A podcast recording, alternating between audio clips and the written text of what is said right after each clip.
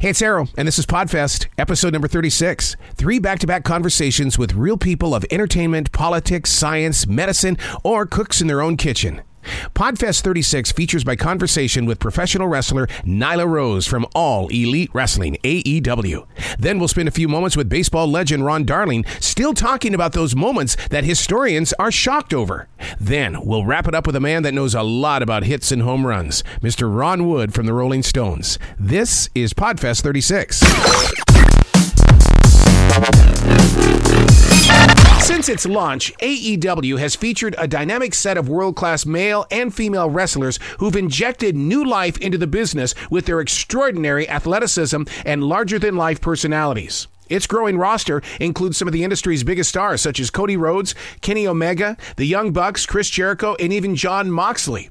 Nyla Rose is a proud Native American who possesses a unique blend of speed, agility, power, and destruction. She's truly established herself as a powerhouse with AEW.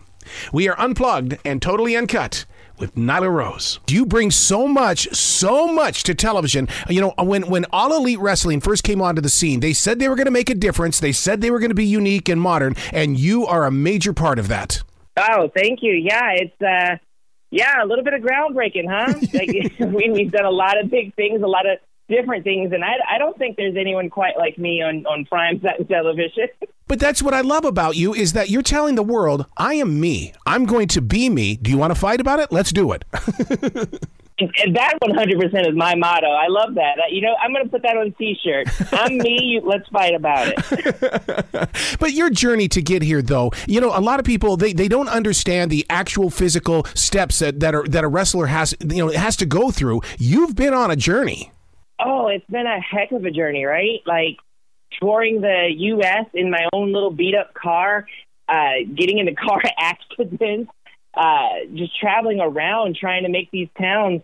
Um, having the privilege and fortune to make it over overseas to Japan, wrestle there for a few times.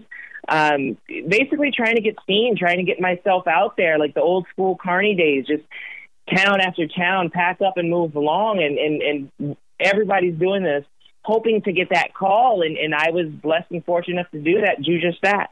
Well, one of the things that I'm very proud of you is the way that you really put a lot of focus on the social media and you knew you had to get your numbers up. It's still a major part of your popularity, isn't it? Oh, without a doubt. I mean, that's that's just the nature of the beast now. That's that's the sign of the times, I guess. Uh, maybe that's not the right phrase, but that's that's the era that we're living in. Um, so much is happening online, and people people have access to information and entertainment like right in the palm of their hands, right in their pockets. So it's kind of a no brainer. If if you're not online in some capacity, you're really missing out on a big, big market, on, on a lot of a lot of a way to connect with a lot of fans. One of the one of the connections that you've got with All Elite Wrestling is that you're proving to the wrestling world that women's wrestling isn't just that opening act anymore. That you can be the main attraction, and you are the main attraction.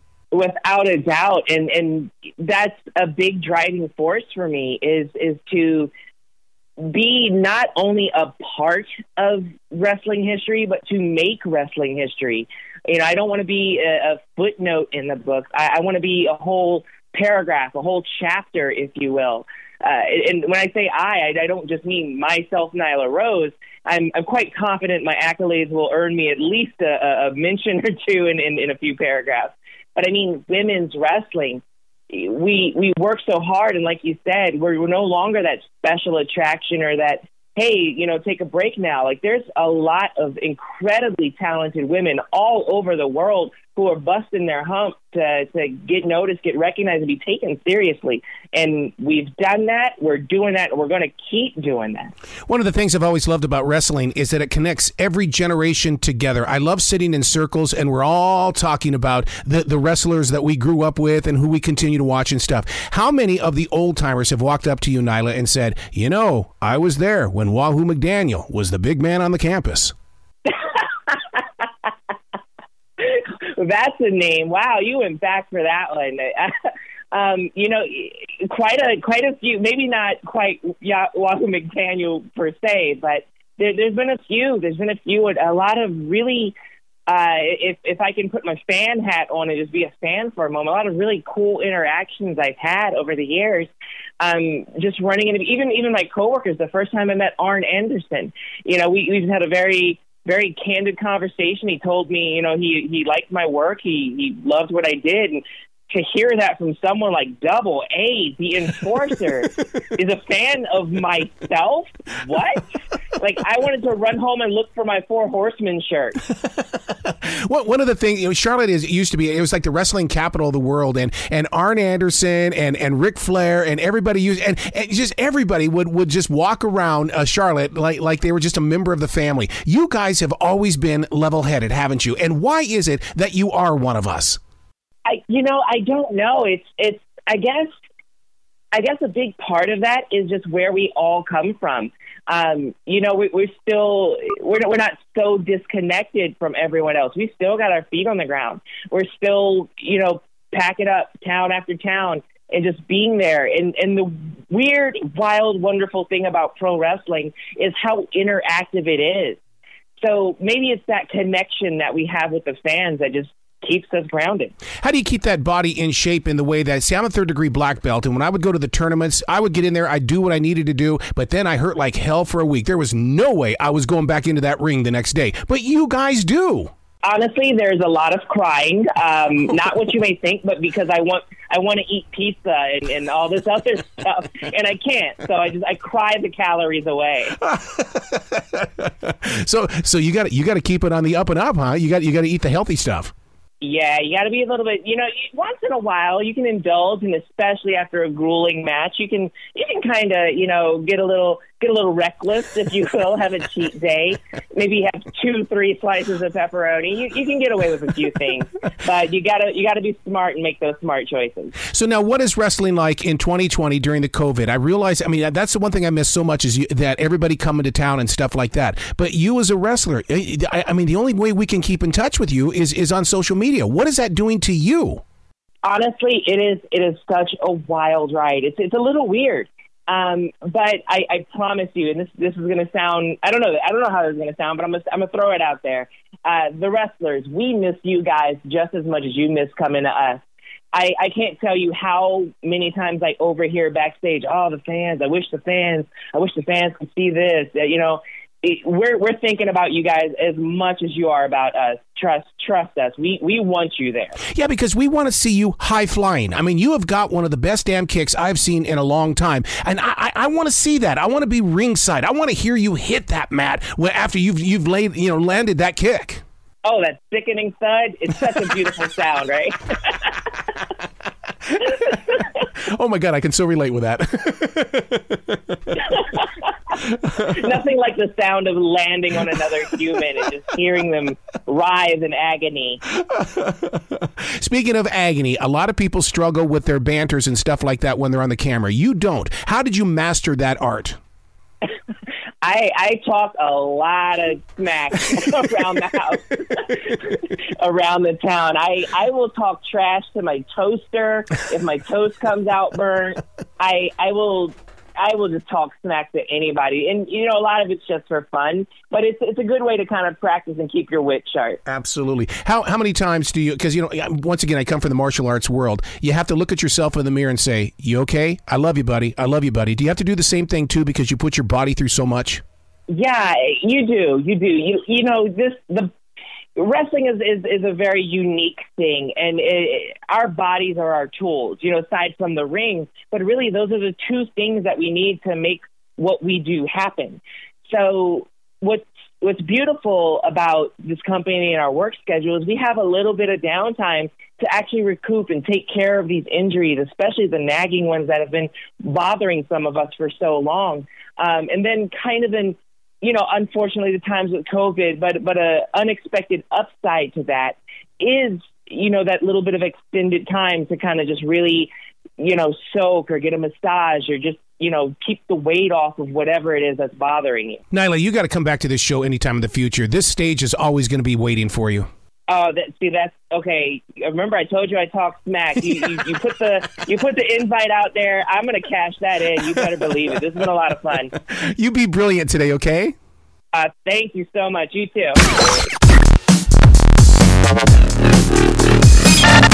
He was one of the anchors of a very deep pitching staff, finishing third in the National League with a 2.81 earned run average.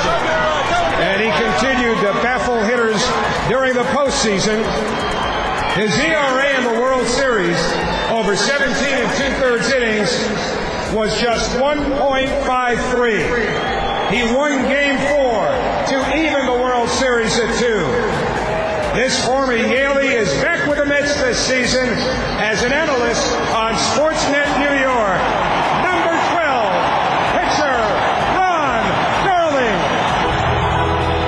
Morning. How are you doing today, sir? Hi, Errol. Thanks for having me on. I really appreciate it. Well, I appreciate you that you that you have reached out beyond the baseball cards and the history of baseball, and you're sharing your journey. This is a spectacular moment for for baseball fans.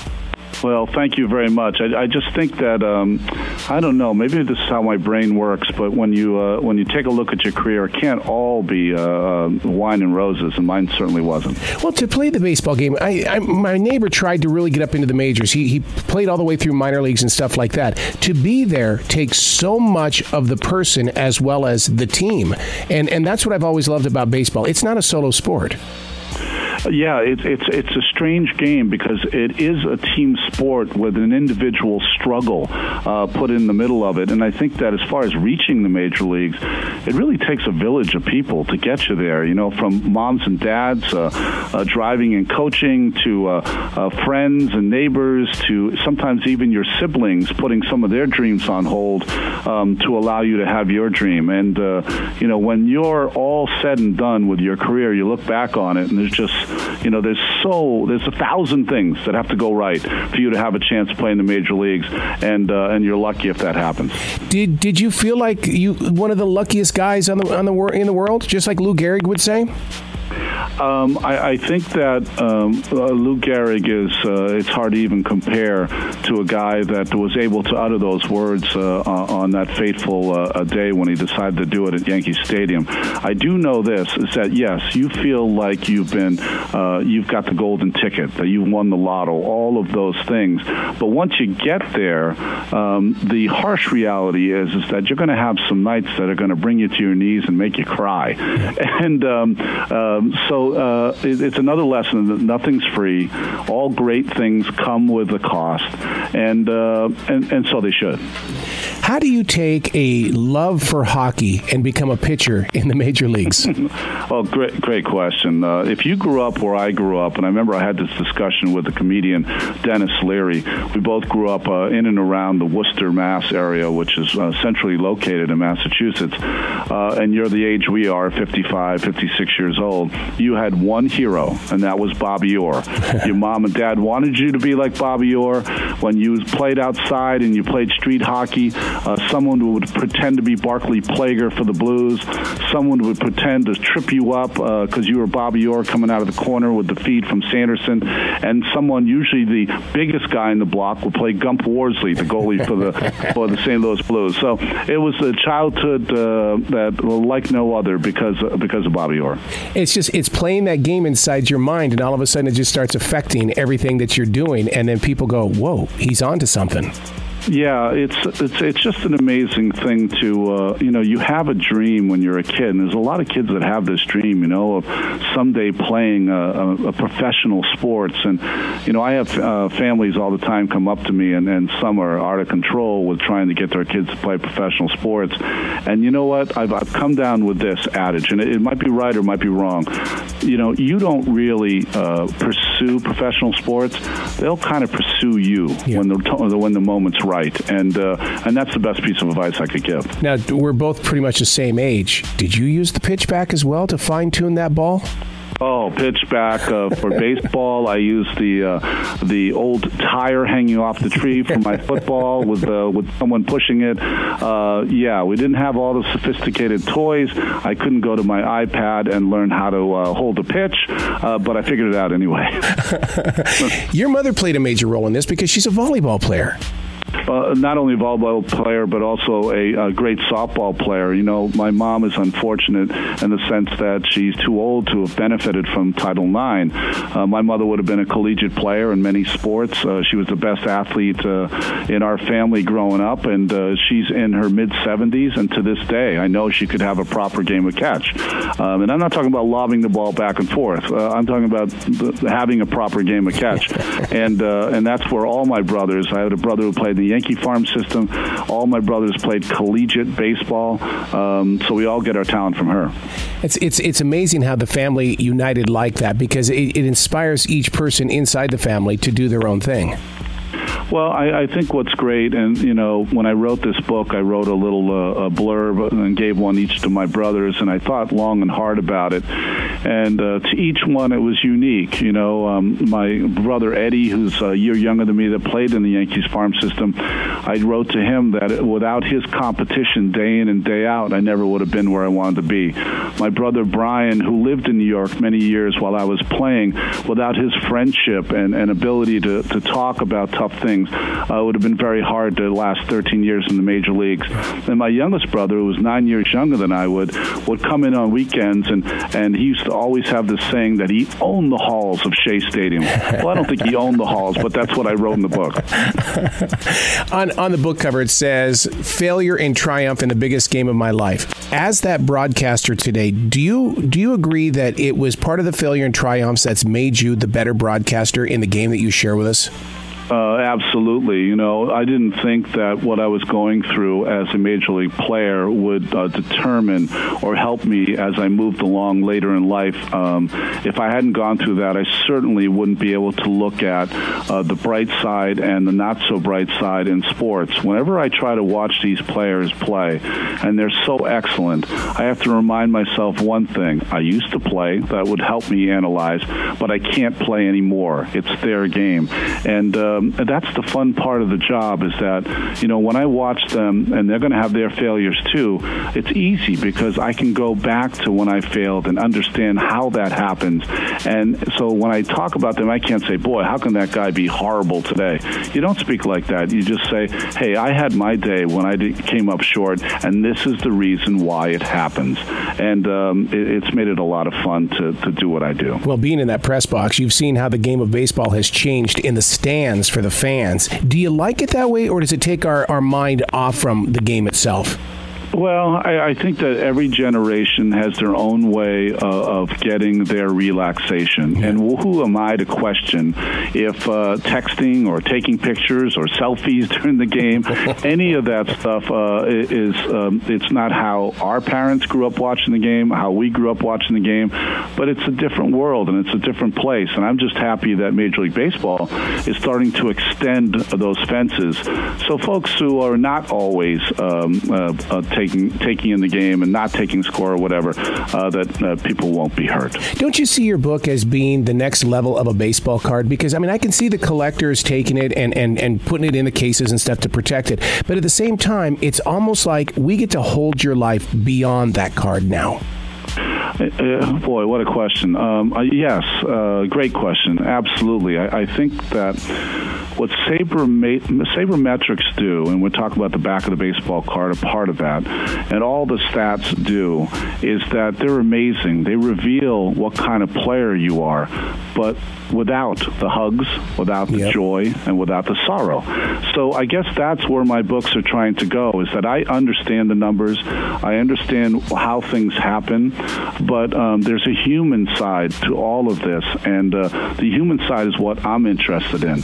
Um, the sociology of what makes us tick um, and not tick on certain moments. And that's why there's a failure uh, before the triumph here. Now, the triumph being that the Mets won the World Series.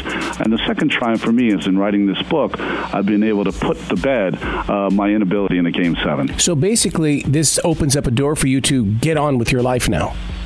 It really is. It's pretty sad that uh, that uh, 30 years later I would still be uh, uh, pining for another chance at a game seven. But uh, that's the nature of the beast. we always want to. Um, everyone wants to have that mulligan. you just don't have it in professional sports. How do you get rid of that voice in your head that says, "Man, if I could just go back there and change it, if I could just do this," because it, it just it travels beside you.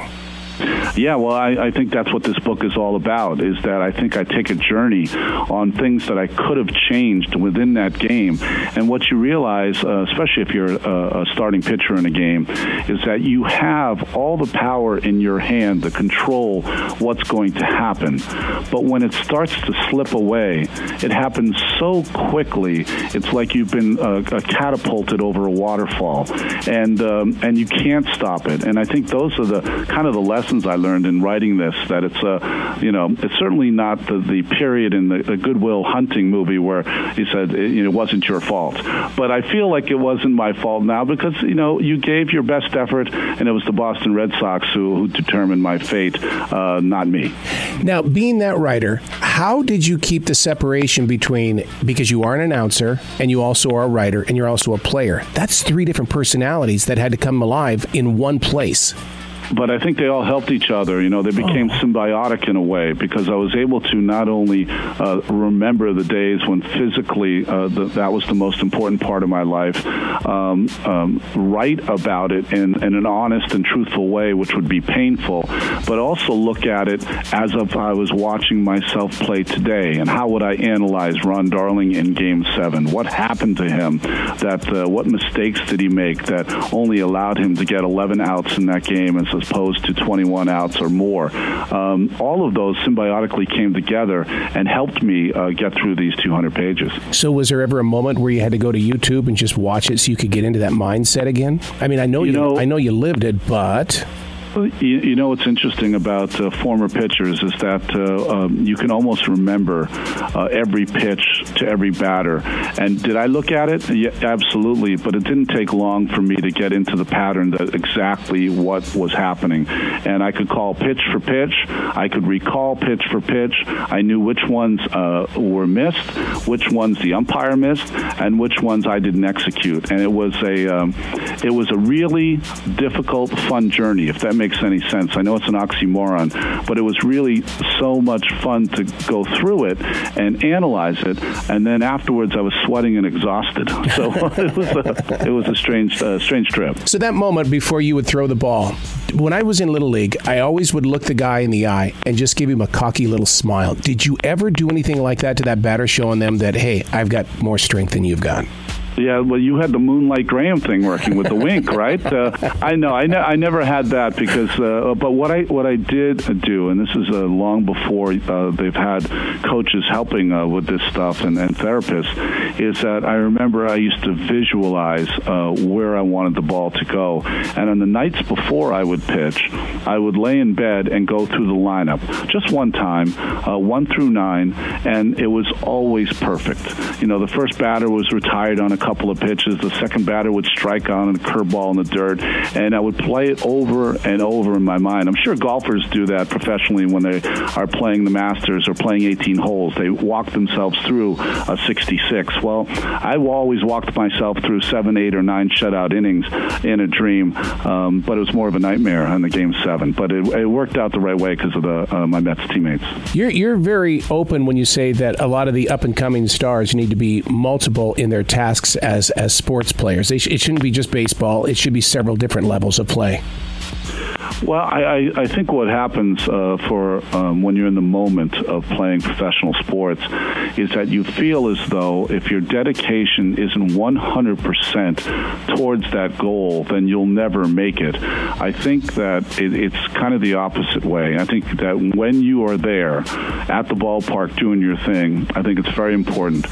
But if you don't get your mind off of that thing and it's a 24 hour deal, I think it, it, there's no chance of you having a long career. You've got to have other interests.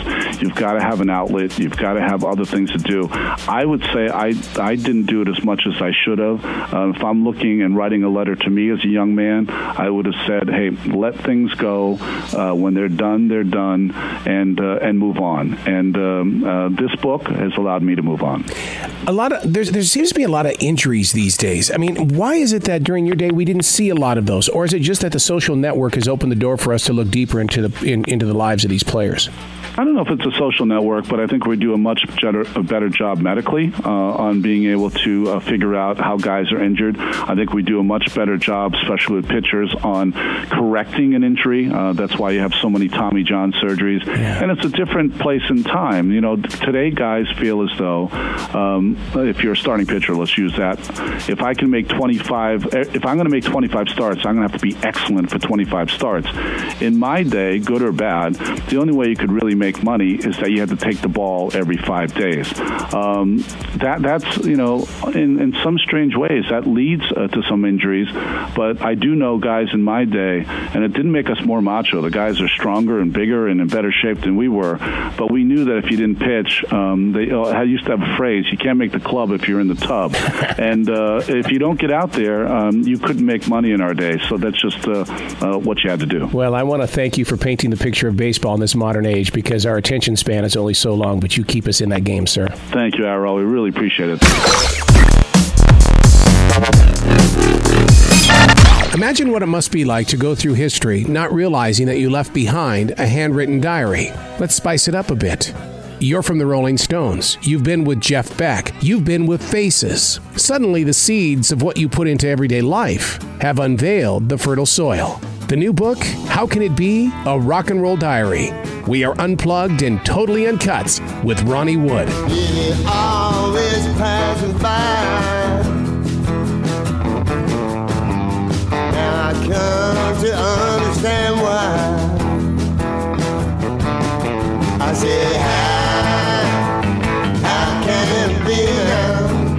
A daily writer, and your book features the curves and thin lines of your imagination in motion. Oh, yeah, lovely. Yeah, well, it was a surprise for, for me how quickly 50 years can go by. So make the most of every day, everybody out there, because that last 50 years, when I was 17, seems only a couple of years ago. What were you thinking at 17 to say, hey, I think I'm going to start jotting down the trip here? Well, I was uh, always ambitious and always trying to get better, and I was criticizing the audiences and uh, the, the show, our show, you know, at the time with the Birds, my first band, and um, I was trying to hone the music down so that we could keep up with our contemporaries like The Who, and uh, I wanted to be earning like the Rolling Stones were doing. They were just cutting it, and but most of my contemporaries had hit records, you know. And I was thinking, well, not to worry, my turn will come. Everything turn,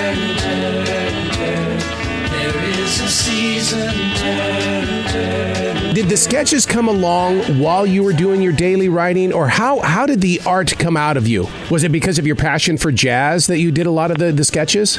Yeah, and my passion for the blues and um, American music in general. Really, it, um, we were all gearing up and restructuring the collected records that we would collect from the American artists, you know, whether it be uh, Count Basie or, or Duke Ellington or whether it was um, Howlin' Wolf or Jimmy Reed or Chuck Berry and Muddy Waters, you know, we were trying to um, represent this music unknowingly. We thought we were just uh, paying tribute to it, but it came out like a British sound, and I suppose everyone had that in the 60s, a kind of ambition to be like their American counterpart musical uh, idols, you know.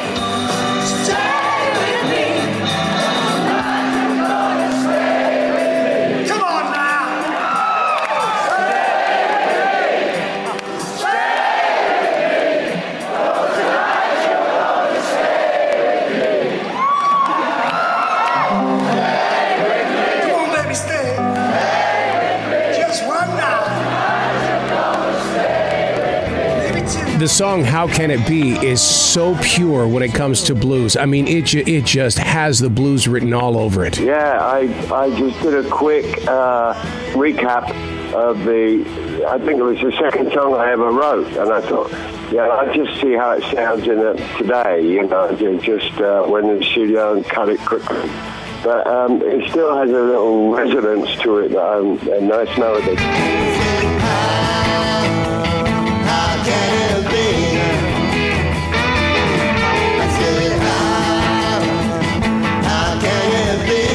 Always been just an, an exploration for you, hasn't it? Just to reach in there and see what we can create. Yeah, yeah. Same artistically, you know, when I paint. Between music, I'm painting all the time, and I've got exhibitions as well.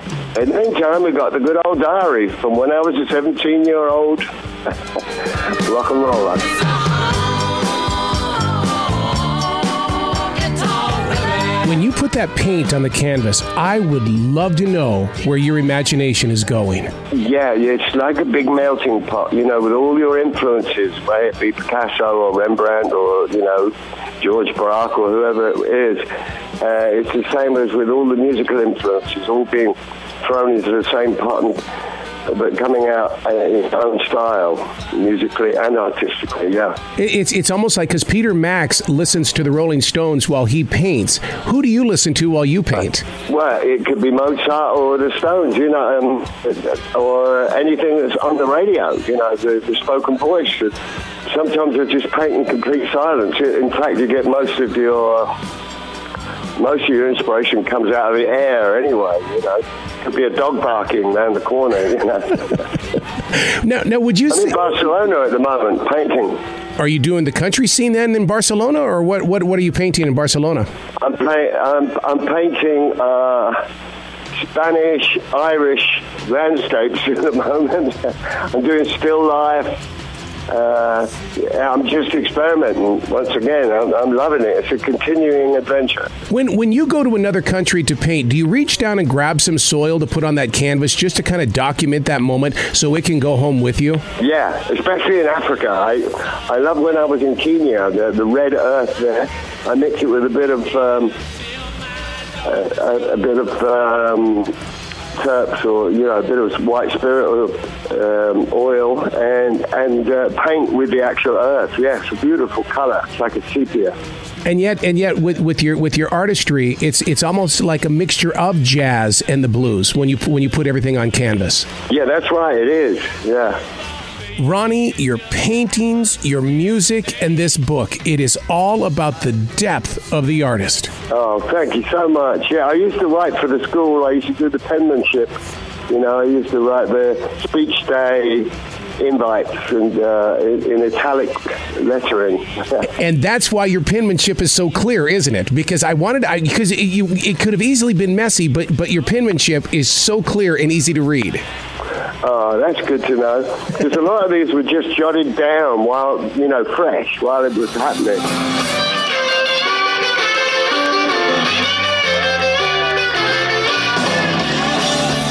What I don't want to do is forget about faces. I mean, you and Rod Stewart being back up on the stage just a couple of months ago, dude, that had to be incredible. We kept the flag flying, and the, the old spirit was still there. It was great.